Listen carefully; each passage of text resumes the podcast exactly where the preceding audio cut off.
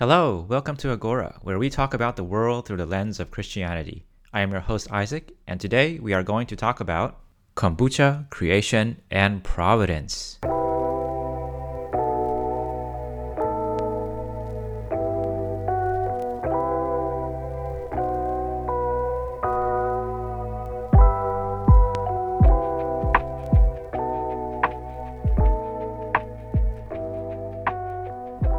So today I decided to do an episode in English, and I originally wanted to do a different topic, but today I came down with the stomach bug, so that pretty much messed up the rest of my plans for today. So there's that. And I didn't feel like I was mentally clear enough to do the topic that I originally wanted to do for today. So why did I choose this kombucha creation and providence? Well, basically kombucha, I'm going to talk about nutrition. So as as I was taking my vitamins and getting my kombucha out of the fridge to pour a cup for myself, uh, for those who don't know what kombucha is, basically it is a fermented drink, kind of like a fermented tea, that has been touted to have several health benefits, including uh, slimming one's figure, strengthening the immune system, which is what I really need now. Uh, I'm not sure if it's like vitamin C, where experimentally the benefits only come if you take the vitamin before you get sick instead of after. It increases the amount of low density lipoprotein cholesterol or LDL cholesterol and lowers the amount of high density or HDL cholesterol. Uh, so some of the benefits, the other benefits that it is said to come with, uh, I take with a grain of salt. So such as boosting your gut system, um, fighting cancer, uh, helping with detoxification. Maybe they actually do help, but the experiments don't seem to be uh, conclusive.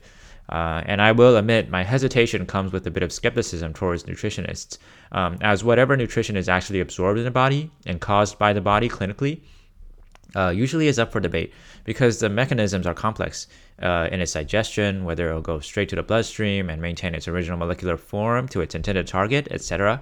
And that is why clinical drug trials will always remain a thing. They will always be casting some doubt on the claims of companies who market health products. Uh, there are also some uh, tried and true ways uh, of self treatment during a disease, such as drinking more water, getting more rest, elevating body temperature, uh, unless your body has already done that pretty efficiently for you and is kind of going overboard. So you get a fever and you would want to scale the temperature back down a bit. Um, and taking your vitamins and taking drugs that have already been tested repeatedly. So that's a lot of those are a lot of ideas that have been drilled into our heads since childhood. Uh, so I took kombucha. Uh, I thought it was kind of uh, Probably it was effective. I don't know, but I'm just gonna give it a shot. It's my first time anyway. Uh, I have friends who've taken kombucha, so it's kind of an experiment for me. Uh, I myself am kind of a biohacker, so every once in a while I experiment with nutritional supplements, uh, whether they are supplement supplements or a bit higher on the spectrum, so bordering on the level of drugs but not yet placed there by the FDA. Uh, since if they do, there will be a lot of legal implications, how to sell it, uh, how uh, they should be expected, and other stuff. Uh, but I don't shy away from some of the novel stuff either. But I realized as I was getting my vitamins that my vitamins have become sort of a matter of fact for me. Uh, there's nothing interesting about vitamins. What you see is what you get, and the effects are well documented. And the degree of boredom with tried and true vitamins or other nutritional supplements borders on a level of an amusement upon hearing the words eat food and drink water to keep yourself healthy. So it's like, duh, you don't need to tell me that. But yet they are so vital and so easy to understand that it's as if so much of your health, uh, if much of your health or even much of life was made easy intentionally in the first place. Uh, we only need to do the things which we already want to do. Uh, so we want to eat. Uh, we want to eat healthy food, good food, uh, independently of health concerns. We recognize good food. We recognize rancid food. And we have a good idea of foods or drugs that cause noticeable effects in our body. And all we need to do is to make a mental note of them and to eat them when our body tells us to, instead of proving every step of the metabolic, uh, metabolic processes from absorption to utilization and how it will interact with the cells in our body and how those cells will interact with other cells in the body and how the concentration of each molecule will change in the body and whether there is an optimum amount of each drug. So, of course, this information is partially out there, but there is no need to understand all these processes uh, to that level of precision to reap the benefits. And so you would wonder why is the world constructed or designed? We're doing like creation language here, designed in such a way that much of life is natural and easy. Of course, at times it might not look easy when we're still learning all these information uh, in school. Uh, medical students have stellar minds and can retain so much information and can use logic at the same time. So I have an incredibly, uh, incredibly deep respect for their abilities and self-sacrifice. But when we dig, when we dig deeper, we discover how much more easy or difficult it can get. So much so that in the 21st century, we are still dealing with not only difficult, obscure mechanisms of disease, but also simple everyday phenomena such as hiccups. Uh, that is to say, we don't have a surefire way to stop hiccups on demand, uh, but we just tell people to leave it alone and let it run its course. And such is also the case with most viral diseases. There is no use taking antibiotics, and we just let our body deal with it through its meticulously complex immune system. Anyway, coming back to treatment methods, a lot of novel and alternative medicines are out there vying for the attention of customers and patients and one can easily understand the allure of those alternative medicines, as they seem to promise something that traditional tried and true methods cannot give. They seem to be the secret knowledge that gives the patient an edge over the other patients, and aside of possibly getting better faster, which is probably the primary motivator of taking those medicines, uh, there is also the added sense of accomplishment of having used one's brain or channels or whatever of information to get ahead of others in life. And sometimes those medicines don't work, and sometimes they do. Caffeine is one of the most famous and legal drugs that people, uh, including students, employees, and government officials, used to achieve a higher level of performance. But what caffeine essentially is, is to the brain is a copycat uh, as this structure is similar to the structure of another molecule called adenosine, which binds to the adenosine A1 receptor to create that drowsy feeling in your head. And that drowsy feeling forces your brain to shut down at times. So, what caffeine does is that it replaces adenosine in those receptors so that the real guys, the real molecules, adenosines, can't get in. And then caffeine just sits there doing nothing, not even making you drowsy. And so you are safe from the onslaught of adenosine, and every part of your brain starts working without going through a shutdown. Of course, your brain needs to rest every once in a while, or there will be too much poisonous molecules, or we might say radicals, inside your brain that will destroy your brain cells. Um, but of course, some people want to go beyond caffeine and take things like NAD plus supplements, uh, resveratrol, EPA, and DHAs or fish oils. But the point is, much of life is easily livable. Students, even medical students, who are working to get the very knowledge of drugs that improves their learning abilities in the first place do not have to get that knowledge before they can access those drugs. And if we do not talk about tragic accidents that happen because of a genetic difference in individual bodies, most people are able to reap the benefits of most foods and most drugs. So why am I stressing most people and also the ease which with which they can live their lives? So the reason is I want to link this ease uh, and this concept of most people to the concept of providence and grace. How so? God could have scaled our lives to become infinitively harder, granting us a simpler immune system, creating more diseases such that mankind would not have a chance to experience exponential growth in population, or such that only the extremely smart and studious in the world survive. But that is not the case. There is an extremely large spectrum of people who are living their lives to the fullest in this world, and most of the time it's not even related or linked to their abilities, although sometimes it is. And it's not just diseases and pharmacology, but even the joy of walking, looking at the scenery of flowers and mountains, or enjoying conversations and interactions with other fellow people. All these things are still left to us to enjoy and use even when we have not earned them, and in fact have completely disqualified ourselves to use them in the first place. So we are talking Genesis uh, after the fall.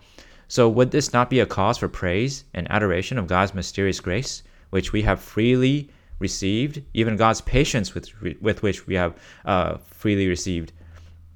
Now, I also want to talk a bit about the immune system and how it has been used as a single sided argument for intelligent design or creation.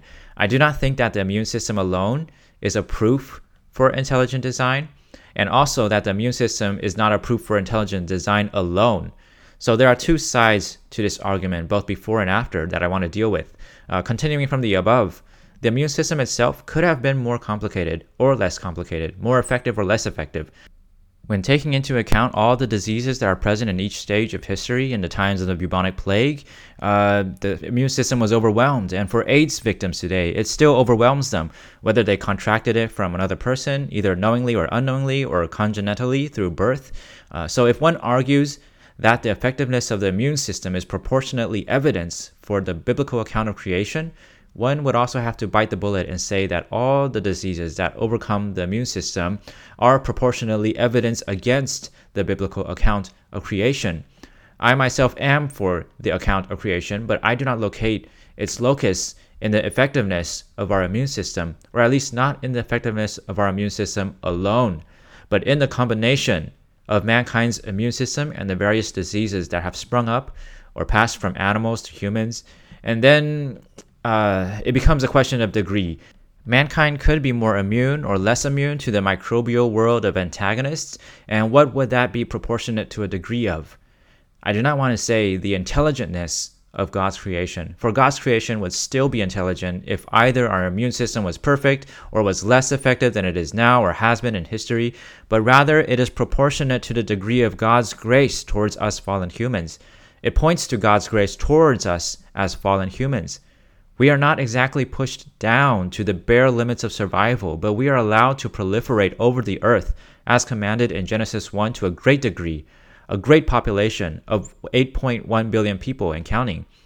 Uh, Genesis 1:28 says, "And God blessed them, and God said to them, Be fruitful and multiply and fill the earth and subdue it, and have dominion over the sea and over the birds of the heavens and over every living thing that moves on the earth." So I realize that God's intelligence is reflected both in the immune system, which is God's grace to us, and in the sicknesses and in the illnesses, which is God's curse over us. The God who created such a magnificent immune system and body for us is the same God that brought down the plagues upon Pharaoh, on Israel, on us today, and on the people in the end times in Revelations. Revelation 6, uh, verse 7. When he opened the fourth seal, I heard the voice of the fourth living creature say, Come! And I looked, and behold, a pale horse, and its rider's name was Death and Hades followed him, and they were given authority over a fourth of the earth to kill with sword and with famine and with pestilence and by wild beasts of the earth.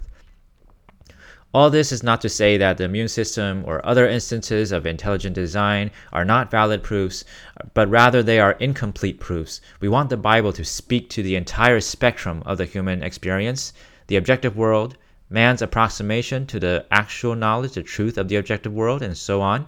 Uh, so, what I am suggesting here is just a more complete uh, view and trying to eliminate any common loopholes in our explanations and our apologia to the world. And then a word to unbelievers. The sheer complexity of the world militates against any intuition that the world might have sprung from a non structured, chaotic mass of molecules or whatever particles you have at the beginning of the universe or whatever forces you have in the beginning of the universe. And although you might have some argument, such as uh, the the argument of Boltzmann's brain uh, to save you, uh, so it's a thermodynamic argument where, uh, c- given that the world uh, must have an increasing entropy, um, there might be a small pocket in that universe uh, that is in a low entropy, while the rest are in a very high entropy to uh, compensate for that drop in entropy. Uh, and that could be a brain that understands the whole world. And that is given as a kind of like a simple, uh, the simplest explanation for a uh, a person or any consciousness who is conscious of the world as it is now. Um, but of course, uh, you might take that seriously if you're a philosopher, but if you think it seriously as a common man, you might think it's ridiculous.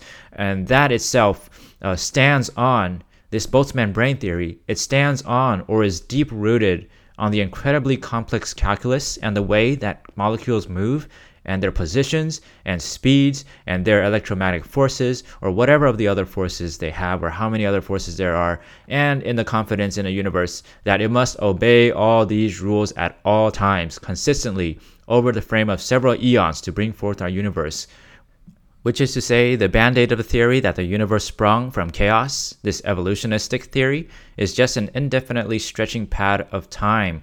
That band aid is a stretching pad of time, which means if something doesn't work, give it a few more million years. And with each million years that you add to your evolutionistic theories, you try to extend the darkness of the black box of that theory and snuff out that light of order, the miracle that there is something instead of nothing, and that something is quite something.